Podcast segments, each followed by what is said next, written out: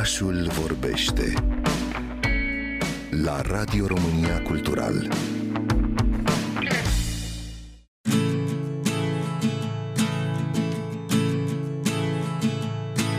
În Egiptul antic au existat trei mari orașe sacre, Teba, pe ruinele căreia a fost construit orașul Luxor, Memphis, care se afla la 30 de kilometri sud de Cairo și unde locuiau faraonii care au construit celebrele piramide, și cel de-al treilea, Heliopolis, al cărui sit arheologic a fost în mare parte distrus de-a lungul timpului sau se află astăzi îngropat sub cartierele de la periferia nordică a orașului Cairo. Heliopolis nu a fost un centru al puterii politice, în schimb a fost o adevărată capitală religioasă în Egiptul antic, fiind asociat cu zeitățile solare. De aici și numele grecesc cu care este cunoscut astăzi, Heliopolis însemnând chiar orașul soarelui. Acolo a apărut cultul pentru Amon-Ra, cea mai importantă zeitate egipteană, născută din asocierea lui Amon, zeul protector al Tebei, cu zeul Ra, care era venerat la Heliopolis. În orașul Soarelui existau desigur numeroase temple, ale căror intrări erau străjuite de obeliscuri. Dintre aceste obeliscuri, unul singur a rămas pe loc și poate fi văzut astăzi la periferia orașului Cairo, iar multe altele au părăsit Egiptul și se află la Roma, la Florența,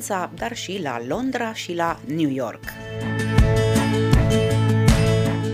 În Egiptul antic, obeliscurile erau ridicate în pereche, iar o astfel de pereche care provine din Heliopolis a fost despărțită la sfârșitul secolului al XIX-lea. Un monolit a ajuns la Londra, iar celălalt la New York. Cele două obeliscuri gemene sunt cunoscute astăzi drept acele Cleopatrei, deși nu au nicio legătură cu ultima regină a Egiptului antic. Cercetările au arătat că cei doi monoliți au fost tăiați în blocuri uriașe de granit roz în jurul anului 1500 înainte de Hristos, pe vremea faraonului Tutmes al III-lea, considerat un fel de Napoleon al antichității, întrucât a cucerit multe teritorii. Obeliscurile fuseseră amplasate la intrarea în templul lui Amon-Ra din Heliopolis. Așadar, acele Cleopatrei existau cu mult înainte ca faimoasa regină egipteană să se fi născut. Pe vremea lui Octavianus Augustus, primul împărat roman, cele două obeliscuri pereche au fost mutate la Alexandria, unde au fost descoperite de egiptologi în secolul al XVIII-lea. Un obelisc era în picioare, altul culcat și pe jumătate îngropat în nisip. Fiind găsite la Alexandria, orașul unde s-a născut Cleopatra, au fost botezate acele Cleopatrei. Cum la acea vreme marile puteri râvneau la monumente antice, guvernatorul Egiptului a dorit să-și întărească legăturile cu Occidentul și a oferit cele două obeliscuri britanicilor și americanilor. Britanicii au fost primii și au ales obeliscul culcat, pentru că era mai ușor de îmbarcat. Au construit un sistem special, un fel de cilindru metalic care a fost reasamblat la Alexandria, în jurul monolitului lung de 21 de metri și cântărind aproximativ 200 de tone.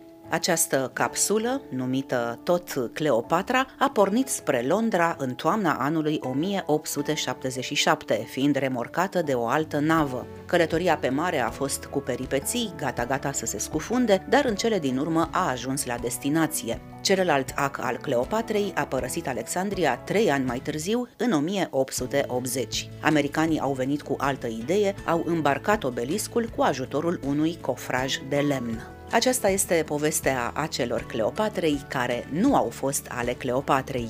Două obeliscuri egiptene gemene despărțite. Unul se află la Londra, pe malul Tamisei, iar celălalt poate fi admirat la New York, în Central Park.